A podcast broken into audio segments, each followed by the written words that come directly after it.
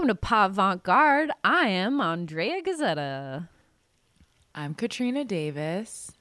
And I'm Jordan Lee Williams. yeah, coming, coming in spicy. that one, that one was sexy. Jordan's got that COVID spice. She's got that little bit of that. Mm. Now that I don't sound like my brother, I've got that nice. Uh... my mom called me and was like, "Oh, I'm so sorry, Justin. I didn't mean to. I was trying to call your sister." And I was like, "What are you talking? Which sister? It's me." But I sounded like this, so I don't blame her. That's very funny that she straight up called you your brother's name. COVID made Jordan drop an octave like she went through puberty or something. Like, what is Oh, no, this? It absolutely did. And very uh, affirming is that when I explained to my mom that, no, she had called me, the, the child she intended to, she mm-hmm. went, ew. That's so nothing funny. Like parental validation. There's nothing yeah, like just like, the love and acceptance of a parent. I was just like, thanks, Mom. I know. I sound like this. I'll call you back when my voice is back. My dad is notorious for like doubling down on when you feel or look bad. He'll be like, oh, yeah, you look bad. Oh. That's bad. Like, oh, if no. you're like, yeah, I've been sick, he'll be like, oh, yeah, because you looked bad. Oh. You're like, thanks. Thanks, Pops. Thanks for that. Thanks for, thank you so much. See, so Keith funny. Fucked up because he was like, how are you feeling? And I was like, I feel so bad. And he goes, yeah, you look terrible. And I was just like, get away from me. You are sleeping That's... on your couch tonight, fucker. Get away from me. I'm always... Th- I'm always the person that's like, I'm fine. And then I just like push myself to when it's so not fine anymore. So yes. like I got boosted on Thursday and then my oh, boyfriend yeah. came over Friday and I was like, I feel really like like all day Thursday. I like got boosted at eleven. I like hung some artwork. I was like, okay, I got like errands to do. We got to do things. And then it like hit me like a box of bricks and I like woke yep, up with yep. the chills and I my whole body hurt and my boyfriend came over and I was like, okay, I still have to like walk the dog, will you do that with me? And we started going and I was like, oh, I think I still feel really bad, but let's keep going. He's like, no, turn around. What if you just yeah. turn the fuck around? Because also I'm super not down. Like I'm not. I wouldn't love to carry you right now. Like yeah, that was kind of his vibe. He was, he's like, you and the dog. The do I have to? Honestly, Chewy is denser somehow. Like he feels like a box of bricks. Like he is a chihuahua, but he feels like a larger dog. It's because of all the ham and the dick. He has a big dick for a dog, so that's a weird thing. But oh, Chewy's got a hanging brain. Jesus. I have right, had welcome to the art history podcast where we talk about dog dick. I've had friends come over and be like, I don't want to be weird, but I need to tell you that your dog's dick is really big. I have that never is weird. noticed that. I've never weird. I've dog sat Chewy and I've never been like, yeah, this. I've never even thought like, oh, a dog has a dick. A dog am, is just a dog. They have no genitalia. Never, I mean, I understand that they need to have a place for pee to come out, but I've never looked at a dog's dick and being been like, "Oh, that dog is stacked." Like yeah. I wouldn't know. I don't know what the proportions are for no. a dog to be well endowed. All yeah, animals are fully. just Ken dolls. They have Andrea, no. Did you, it's all Ken Barbie dolls. parts, you guys. Barbie parts. Dogs, dogs are Ken dolls. Andrea, were you in a small dog show circle at any point in your life? Like, why? No, were you around so many people that knew? This was when I lived with my friend Mary, and she had at the time three other dogs, and so like. By com- like if you look at all the dogs together, like the dog so to like, dick ratio tiny was dog's just like got a big ass dick. Yeah, kind of. That is fair. That's kind of like the opposite of when I realized my dad was short. I thought you were gonna say something about your dad's dick for a second. No, I've never seen my dad's dick, luckily. Thank but God. I did go to church one day and see him lined up with all the other ushers, and I was like, why do I listen to this dude that yells at me all the time? He's like the smallest adult in here. This is bullshit. Like, it put a totally different perspective on. I was like, I've been getting pushed around by like the smallest adult ever. Oh this my is God. Unfair. He's like five eight, but I was, that was my oh, epiphany my of like, God. My dad is always going around screaming at everybody. He's not even that big. What the fuck? Like, you're just like, I could pay one of these ushers to take my dad out. And then yeah, wait, I'm going to pay one of these guys to be my, my dad muscle. Just like my tiny brain trying to work around getting disciplined. Oh, that's man. So I love fucking all of this. Funny. So, sorry for that random side note, but so yeah, about the art news, you guys. Uh, yeah, this, that's what happened. It's because we didn't have this. It's because we didn't have like. And today we're gonna talk about. So oh, so yeah. we all just kind of went on. That our is own. What happened. Well, today we're gonna talk about some fucking art news, you guys. Hell yeah! And I, I have brought uh, a quick icebreaker. Um, Ooh. So first, a thought is that, uh, you guys, most art news right now is N F Ts and tax evasion. And I really had to wade Ooh. Through the tax evasion, episode, like, uh, articles to find some shit to talk about. Good, because I am going to do N F Ts eventually. I think it's going to be a crossover with Cult Podcast, and that will do oh, the gorilla people. Mm. Because yeah, no, that's totally, that's perfect. I don't understand N F Ts. Nothing I want to talk about is N F Ts, um, but I did want to talk about, because our last two episodes were public art, because Anish Kapoor, you can argue that he is very much in the public art space. Yeah, um, you could argue uh, it because this shit takes up so much public space. It absolutely does. So we're going to talk about uh, just, or I'm going to mention quickly, Uh, a Russian artist left a giant poop sculpture on a hollowed Saint Petersburg burial ground. And now he's in deep er poop is the title of the article, which I hate. I also hate That's how, the title of the article? That's the title of the article. I also hate how realistic the poop is. He oh. dyed the snow around it. Oh, wow. How big it's is it? Like, how big are we fifteen talking? fifteen feet. What's Whoa. It made of? So now, he put, is it like paper mache? Like, how do you even I make don't know. That I didn't transport look, I couldn't it? Get past the fact that they are, they arrested him because he put it in a cemetery where the Bolsheviks used to bury their dead. So the Russians consider it desecration of bodies of the dead and their burial places. Uh-huh. So okay. he has put this, because he didn't have permission to put this giant poop sculpture. I mean, yeah. And then he got arrested. And this oh, was this part. Not a sanctioned shit sculpture? I it was not at all. And so now he's facing up to five years in a Russian prison.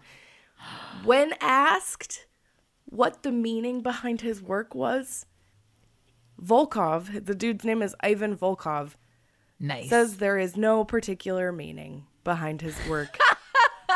Wow, straight out of Anish Kapoor's playbook, baby. Yes! That's hilarious. So I just thought that we should... Uh...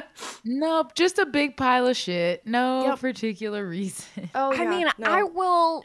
I will never get over. I think, like, I'm not saying that it's only male artists that do this, but I feel. But it is. Sorry. But I feel like, like, there was a kid I went to school with who literally masturbated on paper, and then he called it fifteen masturbations, and it was literally just his jizz on paper. And yeah. we were, like, we, I had to critique that. Like, that was fine. And I'm like, sometimes I feel like this is just another version of that. He dyed the snow around it. Oh, it's that's so fully gross. disgusting. It's so I mean, gross, if you guys. Anything, I would t- wow. If anything, I would say that the attention to detail at least speaks to some kind of artistic something. But there's but, he but, even why, says. but the fact that there's no meaning behind it, the yeah. fact that he didn't put it there for any reason, the fact that it's in a cemetery and that has no meaning is like, okay. Because so people were trying prank? to figure what? it out. There were quotes in the article where people were like, maybe it has to do with the sanitation issues that are happening in Saint Petersburg, and you know the the garbage collection isn't happening as much. And he was just like, no. I love it. People searching for meaning, just trying yeah. to give his work any semblance. And he's like, God bless you, but it means nothing. Wow. And now he's going to jail for desecration for of bodies Ooh. and burial places. Which, you know what? I think is fair, because I personally, I don't, I don't care who's buried there. That is a hollowed space. That is something that you don't fuck with. Yeah, I agree I would with that. be really annoyed if I went to go see my Gram Gram and it was just like, oh, what is this? Yeah. I I think and that there has to be something said about like, hey, church isn't my thing, but I'm not going to go. Or like, you know, whatever. It's like, just because my beliefs are this doesn't mean that I'm going to like go fuck with other people's sacredness. Yeah. Like, that's really messed up. Well, yeah. And I mean, it's even like, because this isn't at a church, this the cemetery. Yeah. This is, I think, yeah. the Field of Mars is what it's oh, called. Wow. Um, so it's during the, the Bolshevik Revolution. This is where the Bolsheviks buried their dead. So this is not a case of, oh, well, fuck the church. Mm-hmm. I just personally think that you don't fuck with a space where people are burying their dead. Mm-hmm. Absolutely. Regardless a place of mourning. Of, yeah, I think that, yeah. that once you are burying your dead in a space, that space becomes something that dickbags don't get to fuck with. That's base. That's touching base. Like, yeah. you can't you can't fuck with the cemetery. Yeah, yeah, you don't get to go, well, it doesn't mean anything. Yeah. But here's big poop. Yeah. An asshole. That does make it way more annoying that he yeah. isn't, like, trying to say anything for anyone else or anything. It's like, oh, no, I just wanted to shit on this cemetery. Literally. I do wonder yeah. if he did have a meaning behind it, and because he got arrested, he was like, oh shit, I'll be in more trouble if I say my meaning because it's political. So I do wonder if that might be playing into that. That seems That's like the perfect potential. platform if that was your point, but maybe his point was to for it to be anonymous.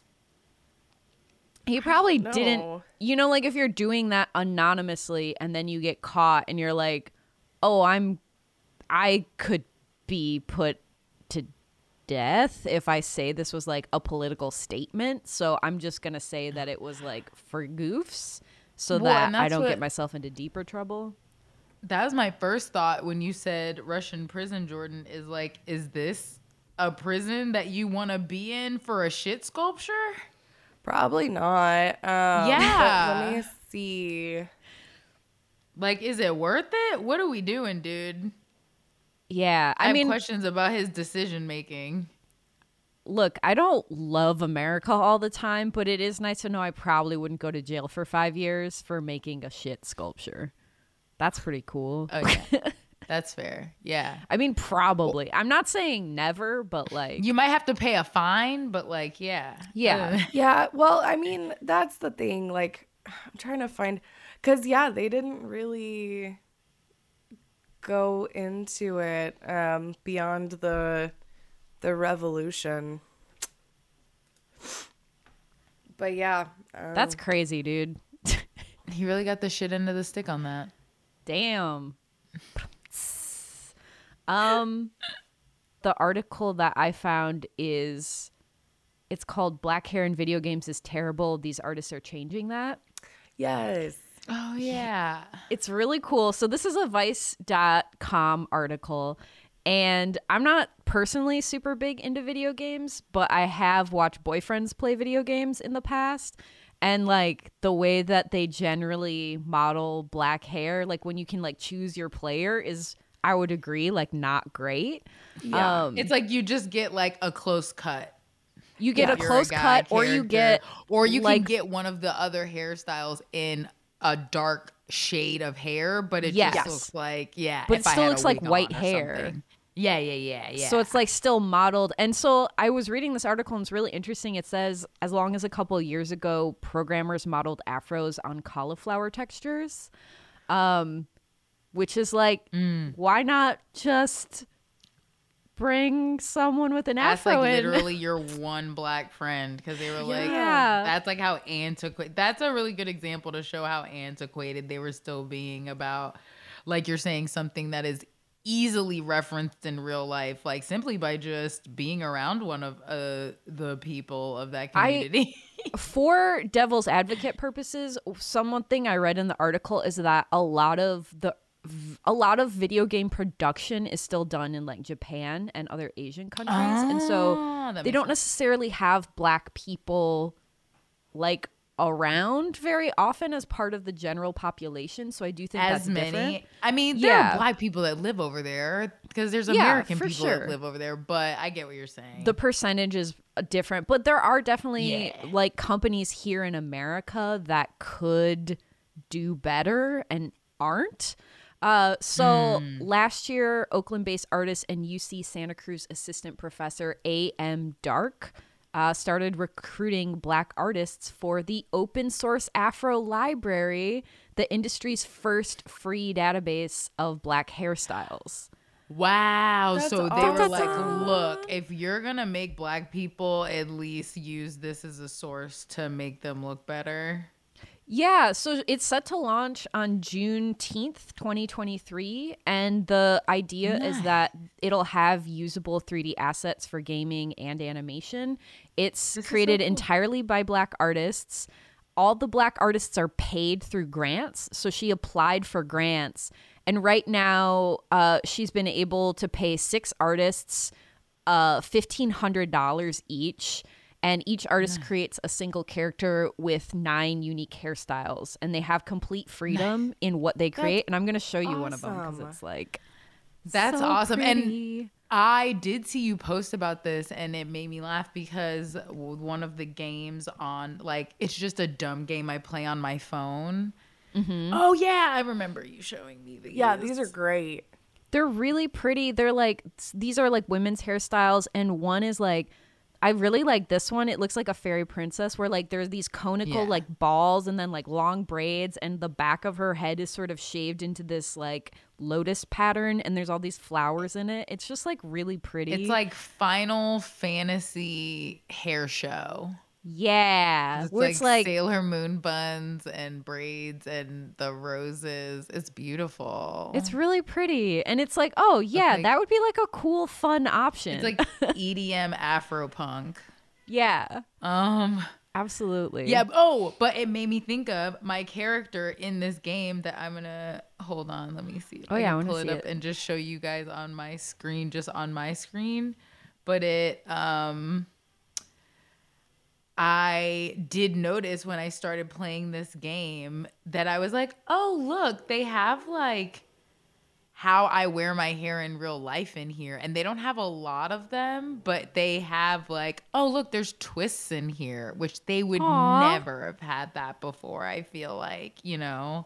Yeah, that's um, really sweet. It was more like what Black Barbies were like when I was little, where it's just everything has been colored down darker, but she still has like the same straight hair, you know what I yeah. mean? Yeah, and like the, the same way, like an actual Mattel like, Barbie doll. Yes, absolutely, everything. Yes, yeah, they're just like um, oh shoot, uh different color, we'll just paint it and it's fine. It's the fun uh-huh. It's the same.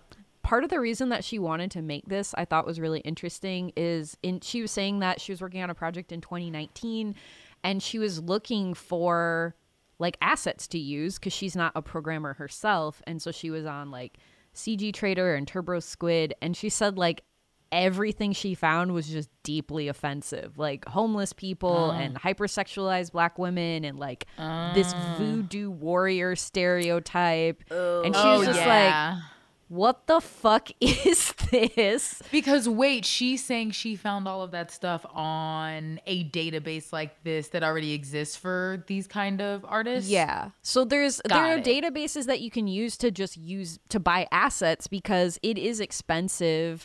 You it's okay. essentially like you can buy sort of like a skin, or you can buy like things, so you don't have to make each one individually, but you can be like, yes, oh, I want I different character attributes and stuff. Um, yes. And so that was part of the reason. And for a long time, Black players have used mods to sort of like get around that. So like individual people mm. who don't even make the video games will like hack the code. I don't know how it works because I don't oh, know how Black computers mod. work.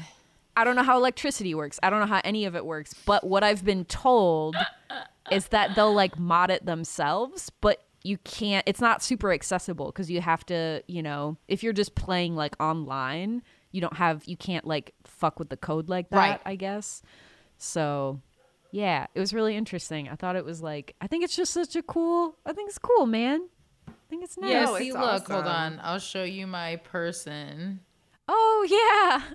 Oh, you can kind of see awesome. her hair. Yeah, that's cute. But I've I like that. I've never seen hair. I play a game on my phone that you give people makeovers in. It is very embarrassing. I like it a lot. Play it way too much. Um, that's so cool. But yeah, I did get in that game, and I was like, oh wow, look at all of these like represent. Like I have options in there that are ways that are like me in real life, and that was something that I immediately noticed, and that's just on like a little app game. So I can't imagine, like you said, I don't play a lot of video games either, but I that is the part of video games that I spend the most time in, so yeah, I would love to see what characters are doing right now.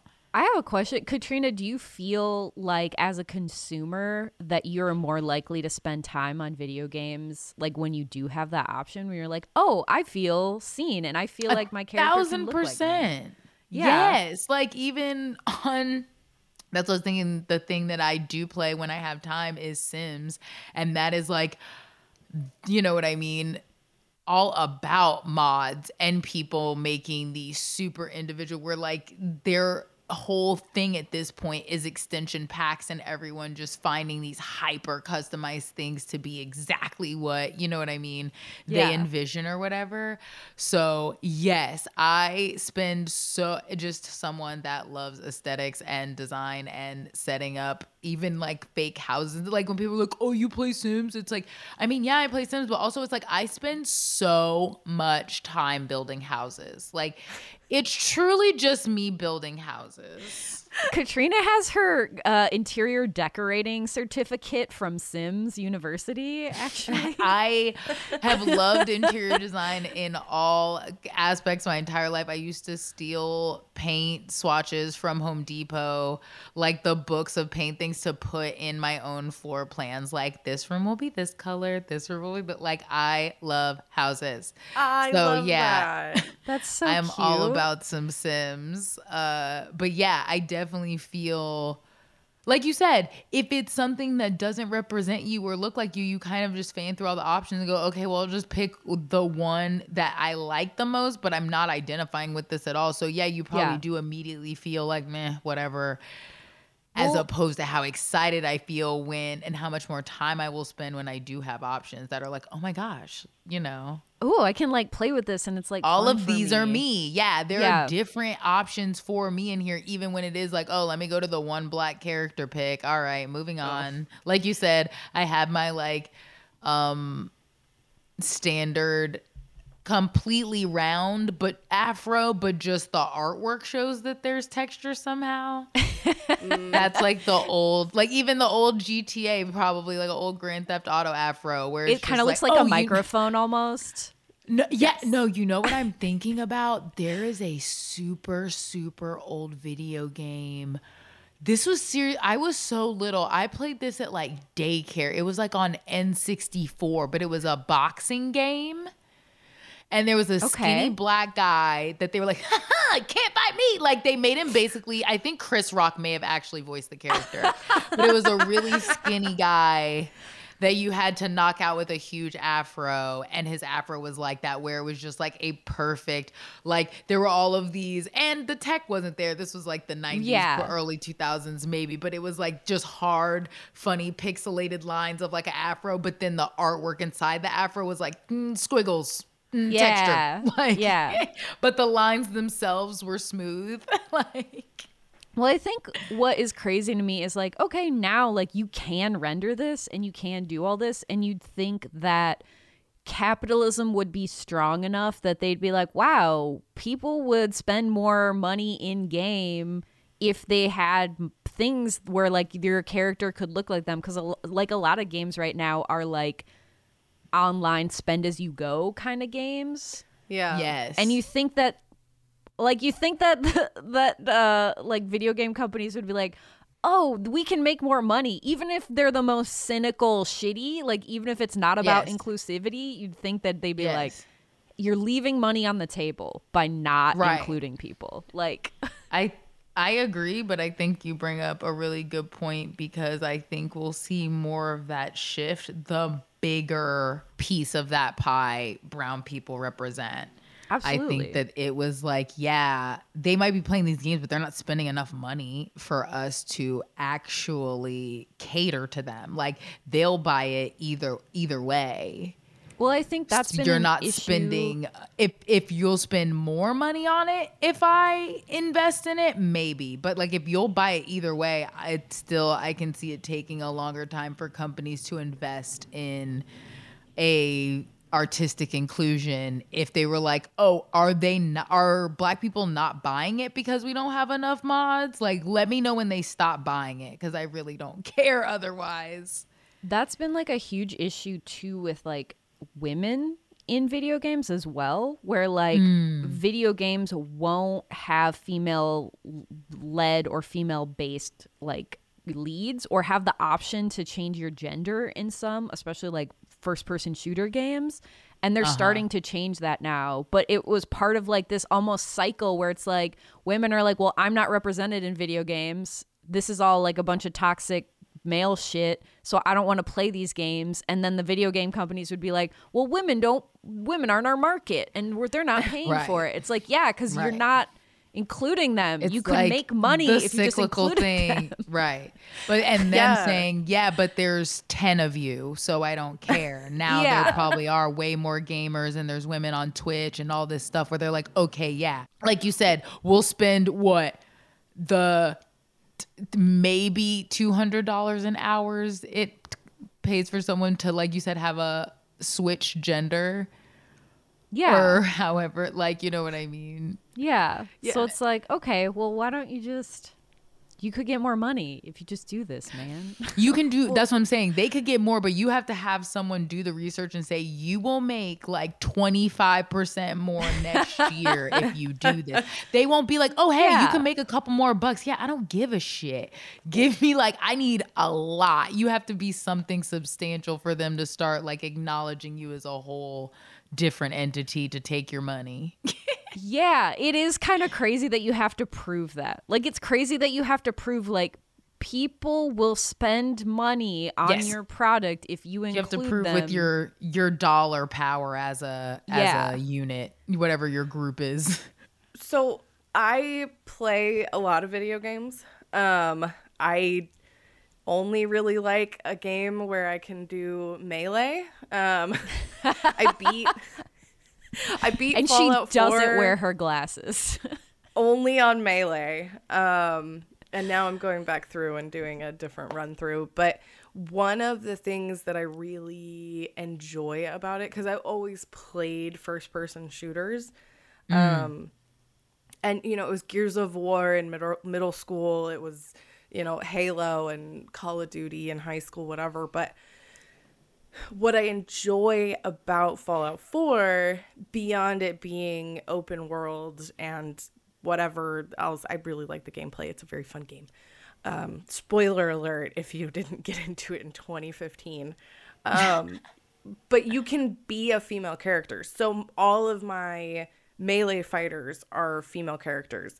And then all of my very weak uh, but radioactive people that I play as are dudes, because I like having my female characters completely maxed out on just like punching. As like powerful as they can be. I like yeah. them maxed out on punching. I That's dope. It's just like my favorite thing in the world. And so I do play it a lot more because unlike Doom, unlike, um, I mean, Keith plays hockey all the time. We have the hockey games and stuff. You can you can I'll now set like yeah. as a as a girl. You can do be a pro as a girl. That's in sick the on N H L. The hockey game. That's mm-hmm. pretty sick. Yeah. See, well, those are I liked first person shooters, but again, vision, I didn't evolve well enough with them. Like Halo gives me motion sickness so bad. I tried to play Halo so many times and could not do it. It makes me so sick. But I love anything like hockey looks cool. It sounds cool as hell. Like I would love to try oh, that. Hockey's dope. It's very fun. um, but Keith plays the sports ones because he also has Tony Hawk, where you can you can. Um, he has a girl character. That's how he plays Aww, Tony Hawk, which I love. It's cute. Very cute.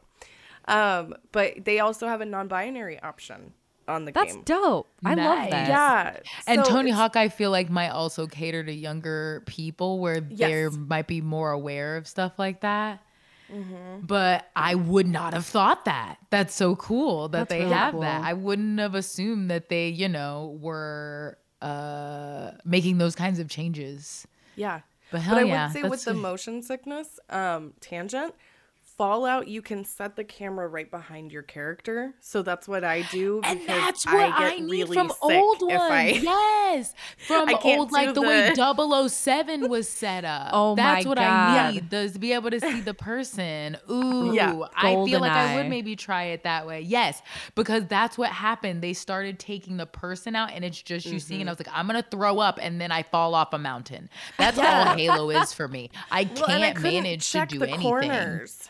Yes, I do I'm like useless. Squat corners when I play. Oh, I'm con. Oh, all of my gameplay in first person is like ma ma ma ma ma ma ma. All my steps are just like ma ma ma ma ma. Like I'm just inching along everything, and then and then I light you the fuck up. Like that's my whole. My character. You better hope there's not an aerial map, motherfucker. It's a wrap. My character is a drug addict and an alcoholic and only fights with a single uh pick like a, a pocket knife. Jesus that causes Christ, extra Jordan. Bleed damage. That's what time my character. Is this set in? Is it future or yeah yeah it's it? Set okay, in sweet. Like twenty-two uh seventy-five or something. It's after I gotta check the, this out. After the pandemic after the, has ravaged us and exactly, yeah, no, the, all our, the nuclear fallout that has makes sense. Taken over. Yeah, that makes Yay, sense. Yay, that sounds That's cool. Awesome. Way to play games, Jordan. Thanks for giving us real perspective. Oh yeah, dude. Can I before we move on, can I just read this quote really quick from one of the artists? Yeah. Yeah. Okay. Uh, she. This is artist Jovan Wilson, who's one of the ones that made some of the assets for the library. Um, she said, I hear a lot of people say, why does it matter? Because it means a lot, you know. You want to see yourself. I've seen so many kids' faces just light up to see dolls and characters that look like them. It means something. So seeing this project for the first time was like time for me to heal my inner child. Yeah. Aww. And I was like, I, I can definitely do that. I like read it and I was like crying a little bit. I was like, oh, it's so nice to be seen and understood. Like it was yeah. just really sweet. So. I, I like think that. That's definitely something that I noticed. I feel like I noticed it even like after I got out of college. There was this like, and I'm sure that there's some like anthropological study or some cultural study at some point that will be done about this. But there was like, like I was way more alone in the suburbs than the black kids like ten years younger than me in my town. Like I remember mm. going to the mall and seeing even like four or five black kids that looked like me like walking together, and they would look at me like Because also people can't tell how old I am. So sometimes people look at me like, oh, we look like we should know you. Like, we're, you know what I mean? Like, why aren't you at school? And I would be like, these motherfuckers have friends? Like, this is bullshit. Like, not like I didn't have friends, but like that are like them. Like there yeah. were, you weren't just like the only black kid in your class anymore. There were like more, you know, suburban black kids, like at least yeah. in Florida, and I'm sure in other places. And I feel like just in the niche of gaming, this is kind of a bleed over of that, of just you not being the only quote unquote black nerd or these things, and being like, yeah, there are whole communities of now artists that have grown up being that kid, and now they're making cool mods for ha- how many more people there are like them now. And it does kind of feel healing to know that you're doing that for a bunch of people that are still kids. Yeah. Like, that's cool. That's yeah. really sweet. That makes me Aww, happy. That was a good one. Well, yeah. Jordan talked about fake shit, and I'm going to talk about real shit. Uh, oh, no. Because bio art is back, people. Oh, um, hell. Yeah. I came across an article in an art news dot com uh, from, called Art in America, Mushrooms as Metaphors by oh. Emily Watlington. Um, it goes through a, a lot of different things that I might actually end up just doing a bio art episode on, because I just started...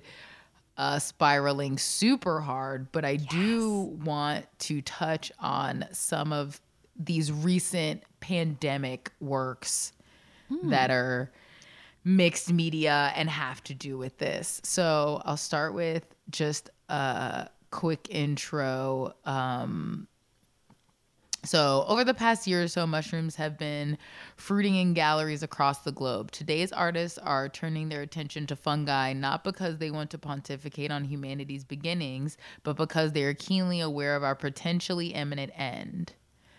So, Ooh. um, so they touch on a bunch of really cool artists that have used fungus in a lot of different ways and learned a lot of different techniques about um, fungus growing over certain uh, materials. Like there's an artist that made a structure with mushrooms and they left it in the gallery, and then the mushrooms ate the plastic. And so that became part of the piece, that like this thing from nature destroyed the thing that they thought was indestructible.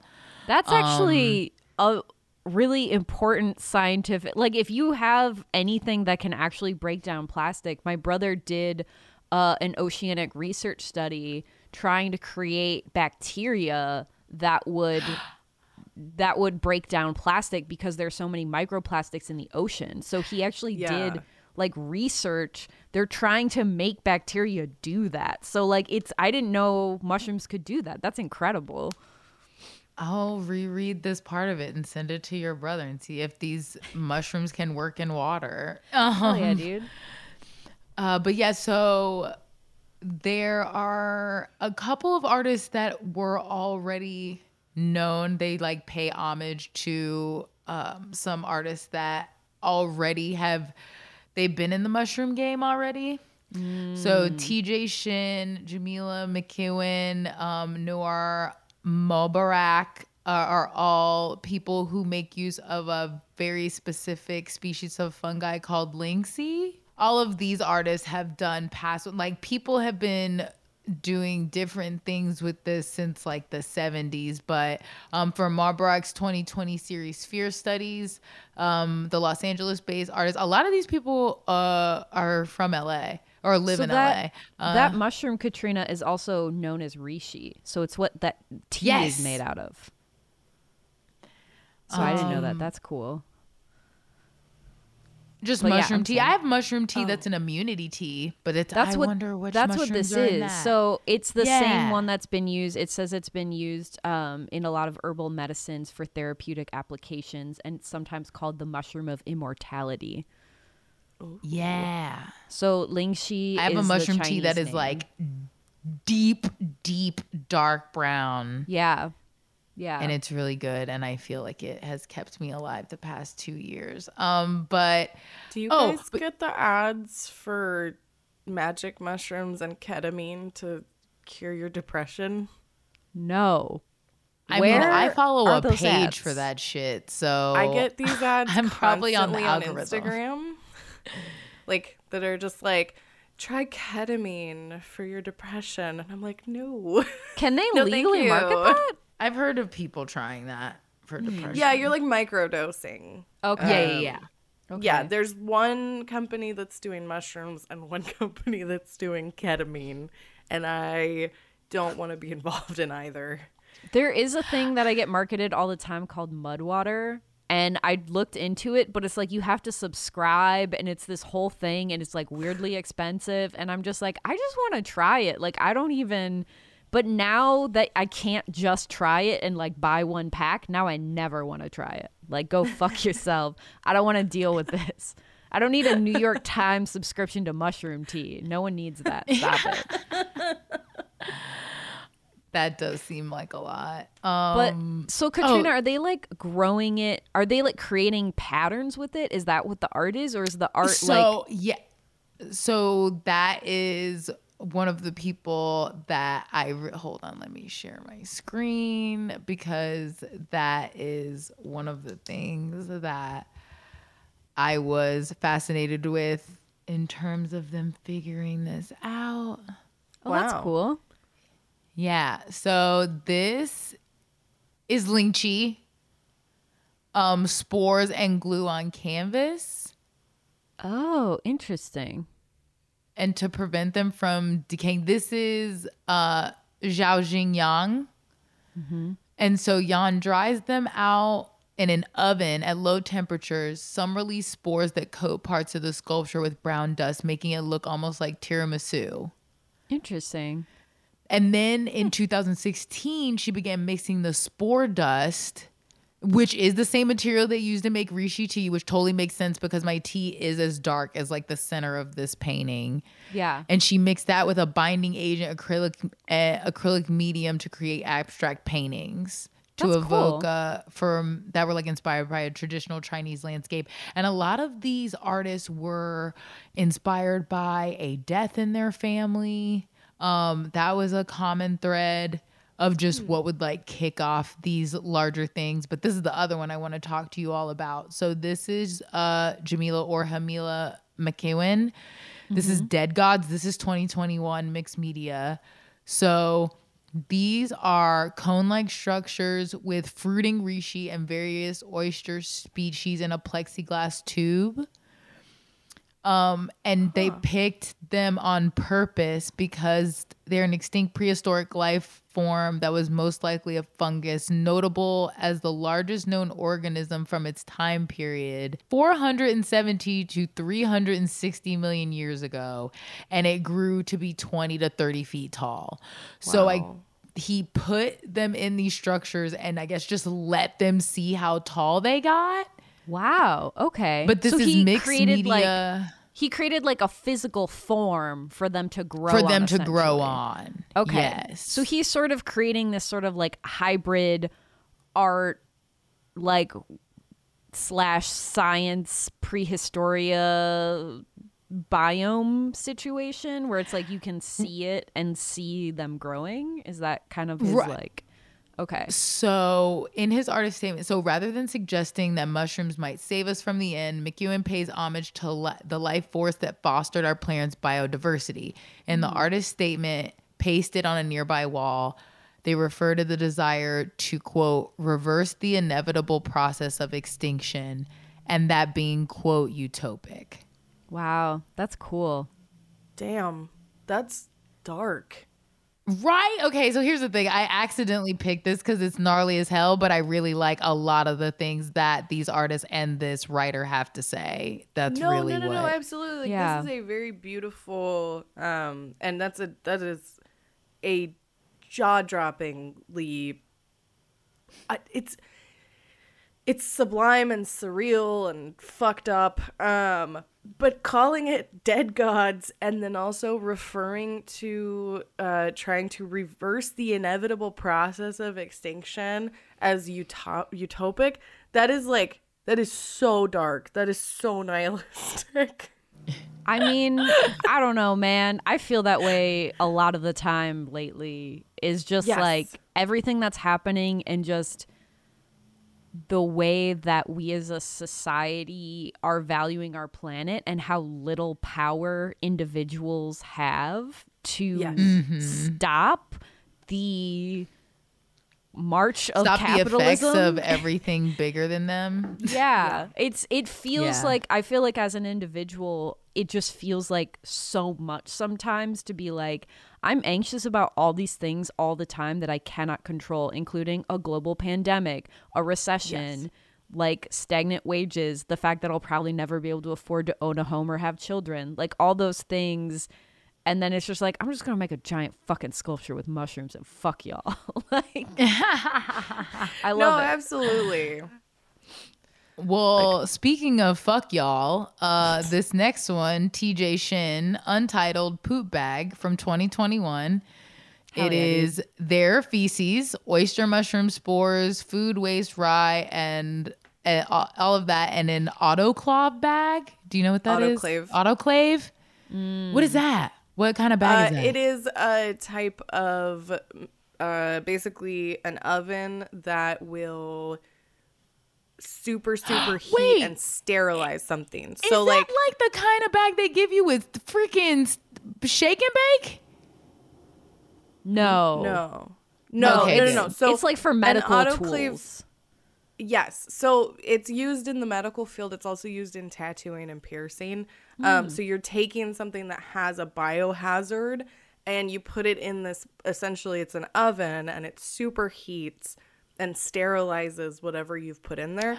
Um, oh. You can use reu- reusable um, tattoo tubes. Um, a lot of, most doctor's offices have them. Um, my dad's teeth all got autoclaved because they have to kill any bacteria or stuff that comes off what? of them before they could let us pick them up. But also, so what heats it? How does it get that hot? The bag itself gets hot? Do they put it in an oven? What's going on? It's in so an autoclave is the oven. It's like that's it's what I'm saying. That bag gets hot. How? No, no, no, no, no, no. So the autoclave bag is the bag you put into the autoclave. The oven so the is autoclave called an autoclave. Is essentially it. It's essentially an oven. It's not really an oven, but it's just that's like. Is it the, like a biohazard kiln? Yes, kind of. Yeah, pretty Got much. It. Yeah, yeah. Okay. And you like you cool. know your dentist when they like. Scal- like uh, when you go to the surgeon, like the scalpels and stuff all have to be autoclaved between uses. Anything that they put on your body has to get sterilized in that way. Yeah. Have Got you guys? It. So okay. you both have gotten tattoos. Have you watched yes. your tattoo artists remove the needle and put their machine together, like the I tube, haven't. the needle? Okay, because they all come in no, little packs. No, I just remember her switching sterilized. ink out. That's oh, a, I, I understand. I the packs. Like they I mean, open like the you're saying needles. At the dentist. Yeah, yeah, yeah, yeah. yeah like yeah. the same packs they have at the dentist and everywhere. Yeah, okay. Those yeah, are, yeah, so those when they have the pre-packed ones, those are it's a gas sterilization system. It's not an autoclave, unless they're specifically using uh, reusable tubes, and then that is an autoclave situation. Okay. That's awesome. I used to have to use that, one when I was a piercer. Oh, yeah. Cool. Okay. So that is what this shit is in. Um, so it's probably sterilized. If he's run it through the autoclave, unless he's just put it in a bag. I was about to um, say, fun fact, if sterilization makes something not smell like shit anymore, he did not sterilize it because it definitely still smells like shit in the cool, gallery. Um, cool, cool, cool. Ew. Okay, here's the thing. I would be like, look, man, no. Like, I get that it's look, art, so, but I don't want it in the gallery. Right. Yeah. Um. so they mentioned that in here for a group exhibition titled Shit. Um, Shin created at the Chuchifritos Gallery in New York. The Los Angeles artists cultivated lion's mane mushrooms in their own feces, then placed the concoction in a plastic bag on the desk next to the gallery attendant. Oh. The gesture was, in part, a potent fuck you to the farm fresh, organic, vegan, and locally sourced products for sale just outside the gallery, which is located in the quote-unquote Quality Foods Emporium in Essex Market. Okay. Especially since one could smell the artwork through an N ninety-five mask. In fairness, it's really a fuck you to the gallery manager. Yeah. Because, like, yeah. that poor that poor underpaid art student who has to uh-huh. sit it was next like, to yeah, shit all day. Love your vision. Fuck veganism, also, I guess. What? yeah. Yeah. What why fuck? do you have... So I, I don't know if I missed something, but I don't understand why he has a problem with farms. Like what his problem oh. is with farmers markets. What's going oh, on? Oh, okay. Maybe this will help. So Shin re- reveres mushrooms, but is skeptical to of the ways corporations gussy them up, turning them into high-end ethical products with alleged health and environmental benefits. Kind of what you were talking about with the ads, Jordan. So he says, yeah. um, or they say, mycelium is all about sharing resources, the artist said in a virtual studio visit. Quote, it's so communist, unquote. Does that help, okay. Jordan? Here's the thing. Jordan's I kind of get it, face. But she I feel like annoyed. There are so I many. Love this so much. I love relaying something that I like mildly understand and being like, Jordan, is this bullshit? What are we doing? How do we feel? I just... I don't, I mean, I guess I kind of get it. You know what I can't stop thinking about though, you guys? We talk a lot about like, how do you price stuff as an artist? And like, oh, what are people willing to buy? What the fuck is this? Here's my own shit. Um, he it's got a mushroom because like I hate veganism, and it's like that's this fine. Better not have I had think a that price a lot of veganism it. is unethical. I think that a lot of it doesn't consider socioeconomic or religious or indigenous problems when people mm. get into oh, but everybody should be vegan. I think mm, that yeah. you have to focus if you are going to make any kind of impact on locally sourced foods, because that's mm-hmm. the only way to exclude your carbon this, footprint your carbon footprint but yeah. also we we the three of us live in a food desert, so like yeah. there's nowhere to go, there's nothing. This fucking entire city is built on the idea that no one is allowed to have their own food. So I mean, we're starting to see it now. I feel like I'm I'm turning into a conspiracy theorist. We are starting to see it now with the supply chain breaking down yeah. and our inability to keep grocery stores stocked. Yeah. This is about to be a big problem. We are about two weeks away from, if there is a major disaster, if there is a second civil war, if anything happens and well, truck even if drivers there's like a major drought, like California is selling its water and reducing its water table, and like we're getting to a point where it's like if we can't grow the food we need and we can't get it locally because there's no fucking water, what are we gonna I mean, do? But the water thing doesn't It, the water thing isn't applicable to L A because L A is a food desert where right. you don't have farms, you don't have there's no agriculture here. This is a This is a very urban jung- urban jungle, Jesus. This is a very urban area, and it's the same in New York. It's the same in big cities. So yeah. if the supply chain breaks down, if truck drivers refuse to come into the state, if mm-hmm. we are approximately, I was reading a an article, um, but we are approximately two weeks away from having a total and complete inability to feed ourselves if any of those things happen. Yeah. So it doesn't matter. Oh, if you we mean have like we're always on only two weeks yes. of supply. There's well, two got weeks it, got it, got it. before grocery stores run out. That's the oh, extent I, yeah. of how much they have, and if we're not receiving new because of whatever reason. But I feel like reason, people react like they know that. when we see something happen and everything's gone, it's like people know that we won't be able to get it. They're reacting yeah. like they know, at least, even if yeah. that's like panic or something. But yeah, I mean, that's, well, like you were saying, Jordan, they've been stopping for a long time, you know, people not being able to collect their own drinking water or yep. all of these things. It's like, yeah, even if you did see this coming, you would have to like almost borderline illegally prepare for it yourself if you did want to try to. Well, I mean, and again, that's why we that's have still like you having preppers. Enough money or land or whatever yeah. it is to do that. You're yeah, none in the of us of, like can have said, a garden. L A.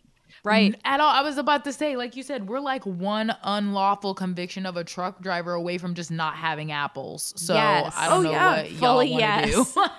No, Fully that's exactly. Yes. That's exactly. And like that should have shown people.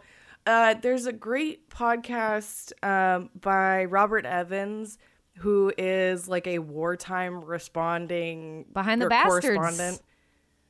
Huh? He he does the Behind the Bastards podcast. Oh, okay, yeah. Um, but he does uh It Could Happen Here, and that oh, one yeah. he he goes in and talks about his experiences in countries that are having civil wars, his experiences in countries that have experienced drought, famine, the government turning on its people, and he talks about like, okay, but But think about it. Like, look at the situation and understand that, like, this is not out of the ordinary. And this is yeah. absolutely something that could happen here. He also did a great uh, eight. It was like an eight episode short on the January sixth uh, Capitol riots. Mm-hmm. And he breaks down, like, some of the lead instigators, some of the repercussions, a lot of the police who took part and faced no real repercussions, and the senators mm. who sort of like helped this happen and f- sort of like continued the lie. So like all that stuff is just like really fucking scary. Is that's something we're yeah. seeing right now, where like I think economically where we're at as a country, and the the divide between the haves and the have-nots, and then once you start seeing like supply chain issues, and once you start seeing all of this pretty founded civil unrest, it's like, how much can people take before we yeah. eat you? Like, well, everything, you guys are really setting me up perfectly for what I had at the end of this article, because I don't oh, see, know. I was about Great. to apologize for taking over your mushroom nope. talk. It's perfect. Um, so this is kind of, and we can also talk about this, but this is kind of where it ended that I kind of fuck with. So the greatest lessons we can learn from fungi, uh, Shin suggests, is not that they will save us from an ecological hell of our own making, but rather that everything rots and erodes eventually. Damn. Our best chance for su- our best chance for survival may be to collaborate in times of crisis within our own species and with others. But if we Homo sapiens don't make it, perhaps we'll pave the way for some sort of new, possibly better life form. Or I anticipate- as Anna, oh, sorry, go ahead. Huh? Oh, I was no. going to say, I anticipate octopus overlords eventually, but that's just me. I mean, they're smart as fuck. They can figure out Rubik's Cubes and locks. Like, I fuck with yep. them. If yep, you've yep. ever seen anything that can eat a sandwich on a beach and then run away when it gets a light shown on it, it's like, yeah, you could be next. Yeah. Um, yeah. But yeah, octopus did that. Uh, uh, there was a man walking on a beach and he heard something rustling in a trash can, and he shined a flashlight, and it was an octopus eating a sandwich, and it dropped it and scuttled away. Oh my god, what the fuck? They're gonna, they're gonna. I don't have a source as... on that, but I'm pretty sure it's real. Um, Incredible. That's amazing. Because it is one hundred percent real that they have to constantly rotate locks on their things at aquariums yeah. because they will figure it out and let themselves out. So yep. yeah, they win. Um, but yeah. the last quote in this article that I love so much um, is, as Anna Lowenhopzing put it in a recent interview, um, art science projects like Shin's inspire, quote, wonder in the midst of dread, unquote. Damn. Highlighting the inevitability of a decay in a manner that's neither paralyzing nor solutionist, but instead marked by the sort of playful curiosity that it just might be our last gasp. Wow. That's wow. dark as shit, dude. So it's like, yeah, man, fuck it. Have fun on your way out. This isn't about us. We make tons of whole, like, uh, that's how yeah. I feel about some of the things you were saying, Andrea, is not necessarily a stress about it, but like a acceptance of even me being a human. I am part of a race that isn't that smart. We don't have it figured out as much as we do think we do. Our egos yeah. are constantly getting in the way. We really don't work together the way that we try to talk shit about working together. So yeah. it's like, maybe we are burning ourselves out in a way that is just deserves to happen. There's too many of us that are dumb and stupid fucking it up. And it's like, I could be stressed about that, or I could just be like, this is the natural demise of humans. We not quote unquote deserve this, but like, this is our path. Yeah. I think that it's something where it's like, something has to change because it the pacing just isn't sustainable, but everyone just thinks everyone else should change. Like, no one actually responsible wants to change their behaviors because their life right now is good. And so it's mm-hmm. like, okay, well, you know, everyone has to change for something to be better, mm-hmm. but no one, everyone's like, well, if they just did it, if someone else just changed. Right. And There are, that's what I mean when I say there's too many people. Yeah. Because if we're in we'll never come together and be like communities, if if we're in smaller communities, it takes less people to ha- change an action for you to then evolve to or adapt yes. to. Not even to fight. If you are that kind of person where you're like, oh yeah, like let me know when we're doing that. I'm on board. Exactly. You can do that in a community of like five hundred people. We are not going to electively get enough people to stop being lazy and selfish enough to not eat enough meat, for them to not make enough money off meat, for there to be less meat. So because I go to the store and I buy bacon because I'm like, the pig's already dead, they're still gonna keep making it. Right. I have to stop doing it on my own. And there's millions of Americans, just even Americans. It's like, we, we're, there's too many of us here, much less the globe. It's like, well, and I will say the I'm fine with us dying out. Carbon footprint is that a, is made up by oil companies that to not was, have to take mm. responsibility. Exactly. Yeah. The, mm. the amount that Americans like you, Katrina, mm-hmm. contribute to the actual climate crisis is about this tiny. It's this mm-hmm. big in the grand scheme of companies who are dumping waste into our ocean, oil spills, consumption. Yes. Um, fucking Elon Musk and his his big fucking edge of the out- atmosphere dick ride that he yeah. went on contributed more than anything else in the year. That was more than everything else, including carbon oil spills that we had, carbon wise. Which is that crazy. Is more than wow. raising any animal. It was, and everything combined. His was more. Yeah. Which is crazy to me, because like Tesla is like getting subsidies to create mm-hmm. eco-friendly vehicles, and then he's mm-hmm. like, let's blow our, our whole load on this. That's because he doesn't fucking care. He's not yes. doing it to be eco-friendly. He's getting those subsidies because it gives him a fucking tax break. Yes. Yeah, he right. doesn't give a why shit. Wouldn't He's he? Not building why would Tesla he cars leave it on the table? Yeah, none like of it. Like you were saying, anything. Andrea, he's not going to leave it on the table. Like, no, no. But I, but like we've been doing that forever. We've been doing that since the twenties. They started trying to make laws about the smoke that was billowing out of factories, and mm. they were fighting. They were fighting for okay. They said there was a certain amount of smoke or times that smoke would be coming out of smokestacks, and there were people fighting for legislation against the color of the smoke. smoke yeah so that they could keep operating and being yeah. like yep. okay, well, it's not black, it's gray, so you get so it's like we yeah from jump people were just making super selfish, not great long-term decisions, and a lot of those people are the same kind of people that are still in charge of stuff, unfortunately. Yeah. And those people own companies. Yeah. Also, Katrina, I'm sorry. I didn't mean to get like super passionate, but the wow, idea of personal responsibility, while important, is a way for these corporations to push the blame off of themselves and onto the consumer. Oh, yeah. Absolutely. So, oh, no. And don't I deny think yourself two... small joy. You're so funny. No, I am saying they're two separate things. Like, oh, okay. Or in terms of like, yes, absolutely, there are far bigger things, but in terms of collective changing behavior, yeah. I feel like it's way harder because we're in such mass groups.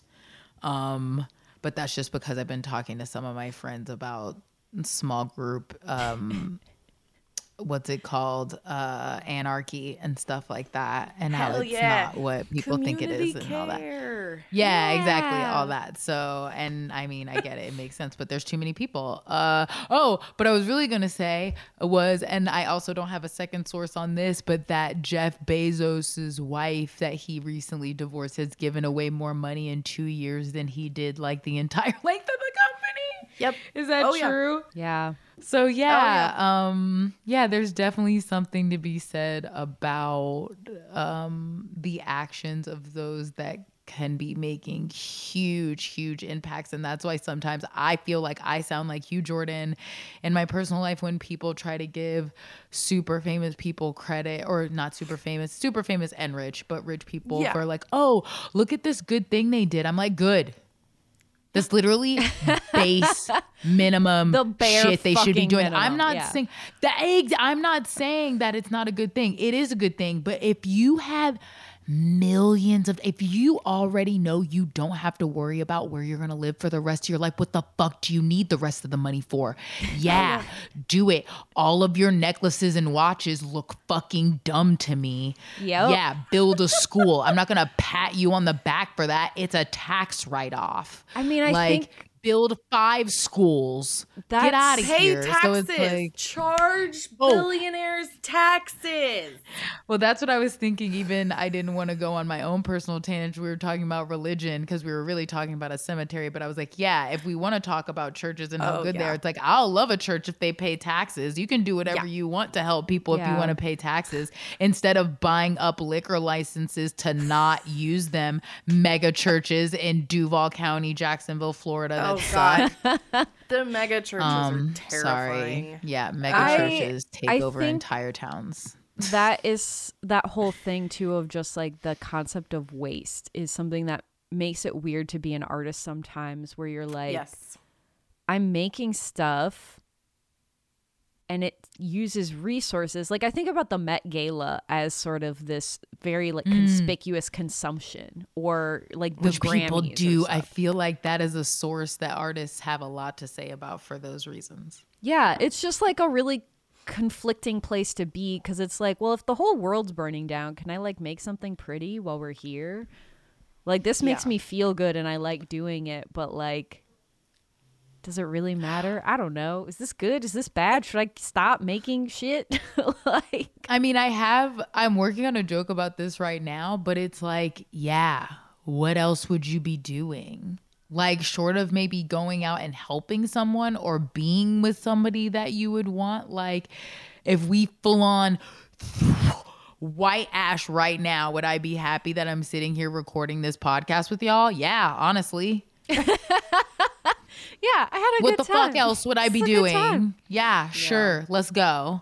Like, and yeah. I'm okay looking at things through a lens that aggressive, but it's like, yeah, evaluate everything that way. Sure.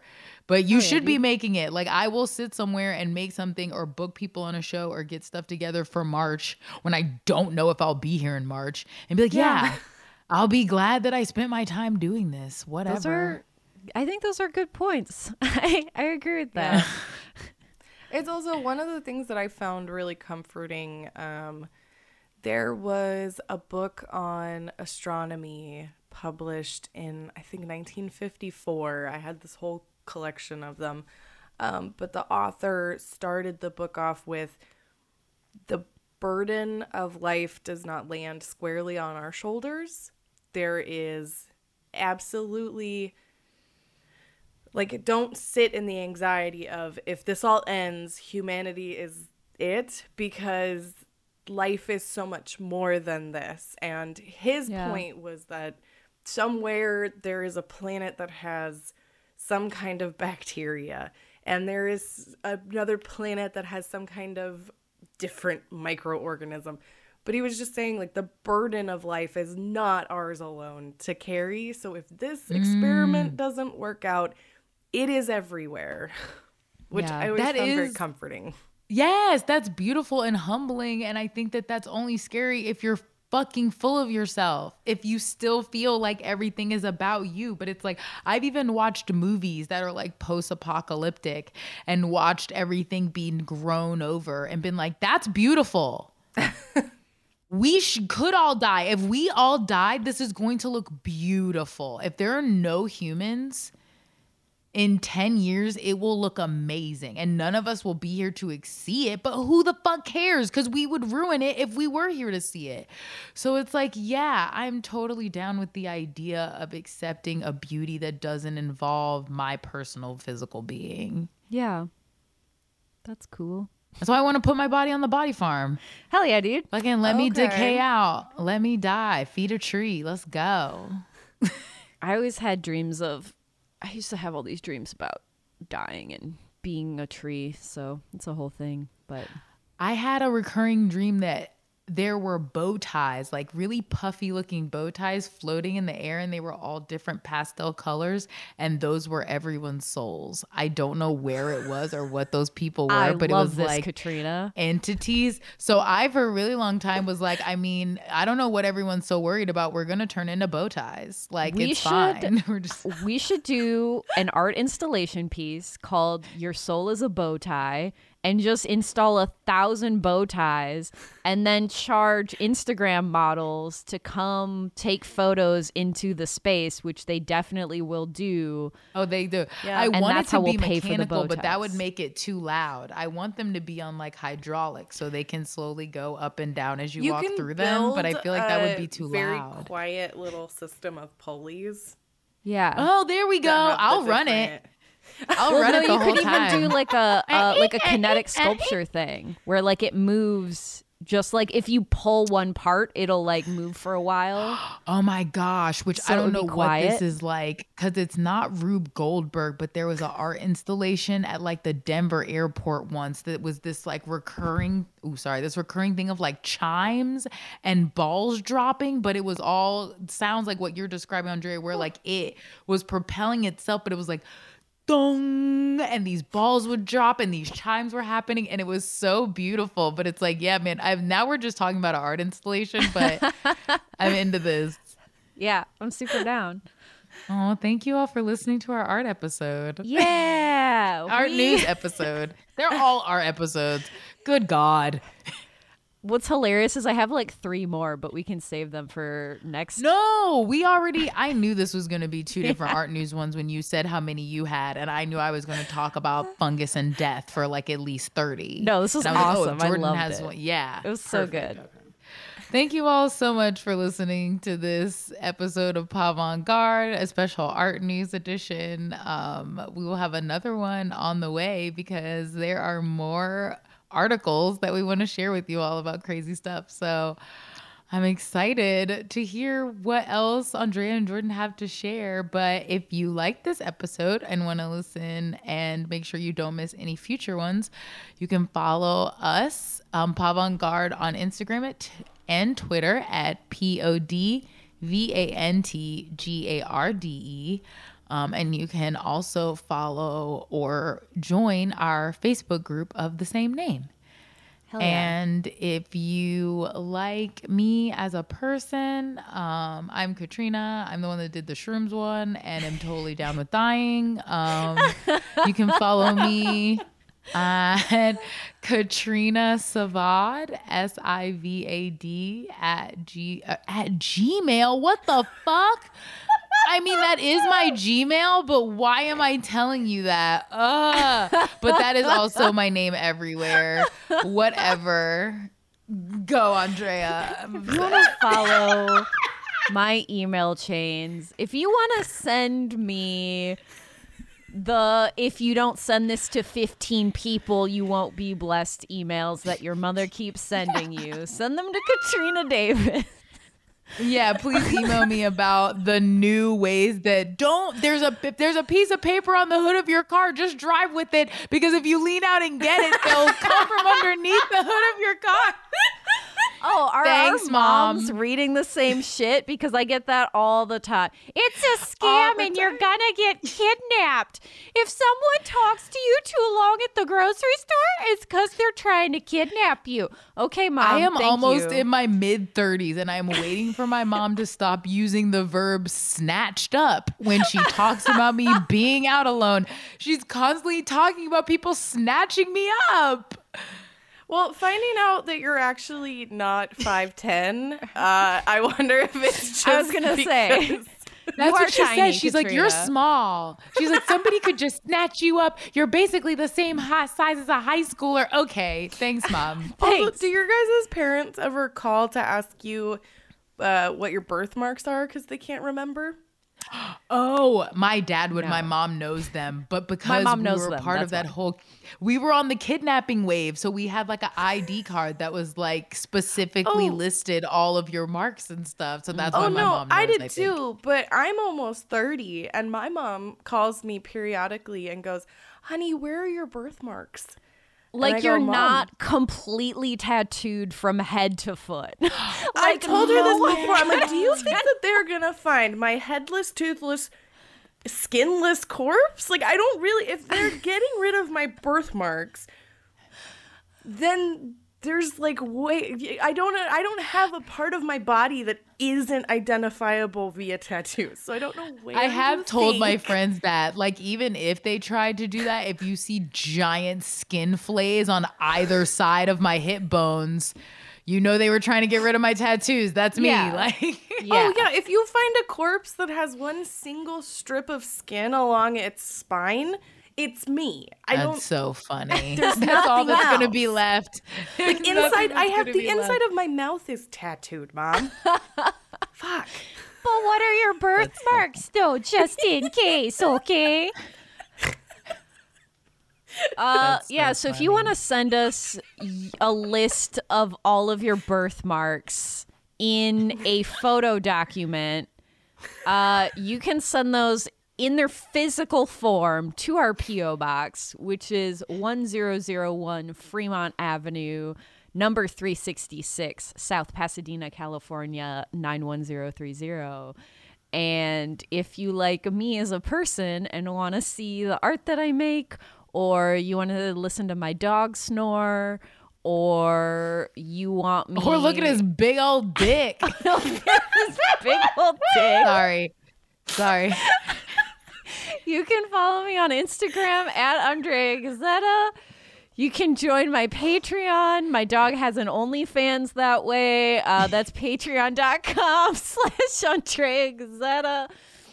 Uh, and uh, I'm also, I have a website if you want to buy art prints of mine. Um, I'm doing a Pokemon series for my next month's Patreon. So if you really fucks with Pokemon, join the Patreon. You could get cool stickers or maybe an original painting, and I'll put the ones, I'll put some in my shop too. So that'll probably be happening in February. And Jordan is cry laughing because of yeah.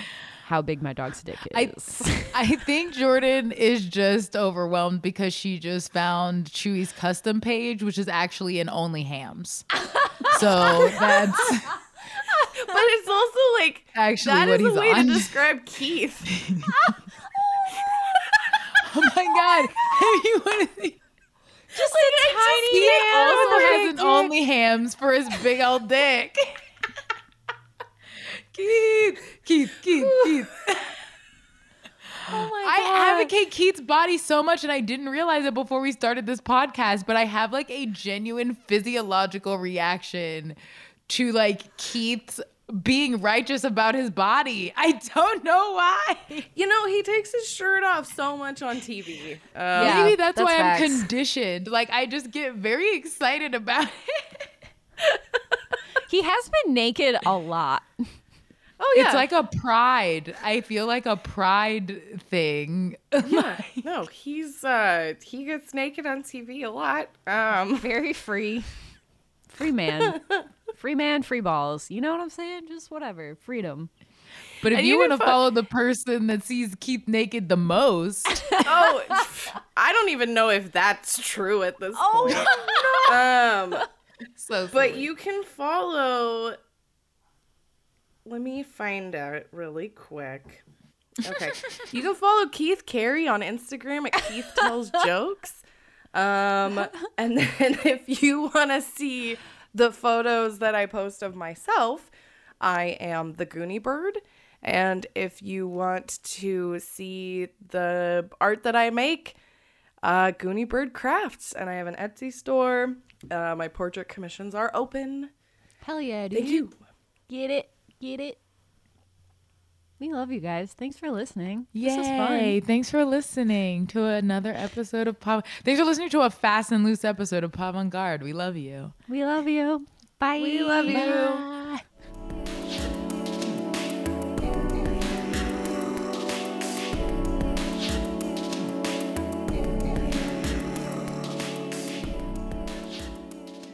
Hey guys, Andrea here.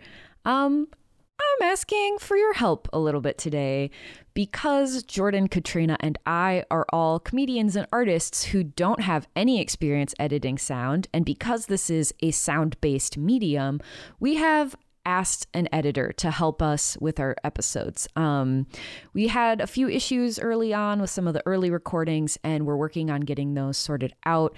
Um, and part of that is just having an audio engineer. So in order to be able to actually pay him and pay him a fair rate, uh, we're asking for your help. We've set up a Patreon, patreon.com slash podvantgarde. And our goal is that we can pay him not from our own pockets, but from the resources of the show itself, which means we need your help. Um, We're also planning on starting to release bonus episodes. We'll start with one a month. Um, and as that Patreon rate increases, we'd like to eventually expand that to a bonus episode every week. And the bonus episodes will be more, um, a little bit more loose fit. We'll be covering art, uh, like current events and weird things that happen, because there's a lot of like weird stuff going on in the art world right now, um, especially around N F Ts, especially around A I. And I think it's really interesting and worth talking about, but we just need to be able to pay someone to edit that bonus content. Um, I would also say that in terms of the time cost, you know, Katrina, Jordan, and I all are supporting ourselves outside of this show. This show takes a lot of time. I'm probably spending at least three days a week with every episode just researching. We're buying books.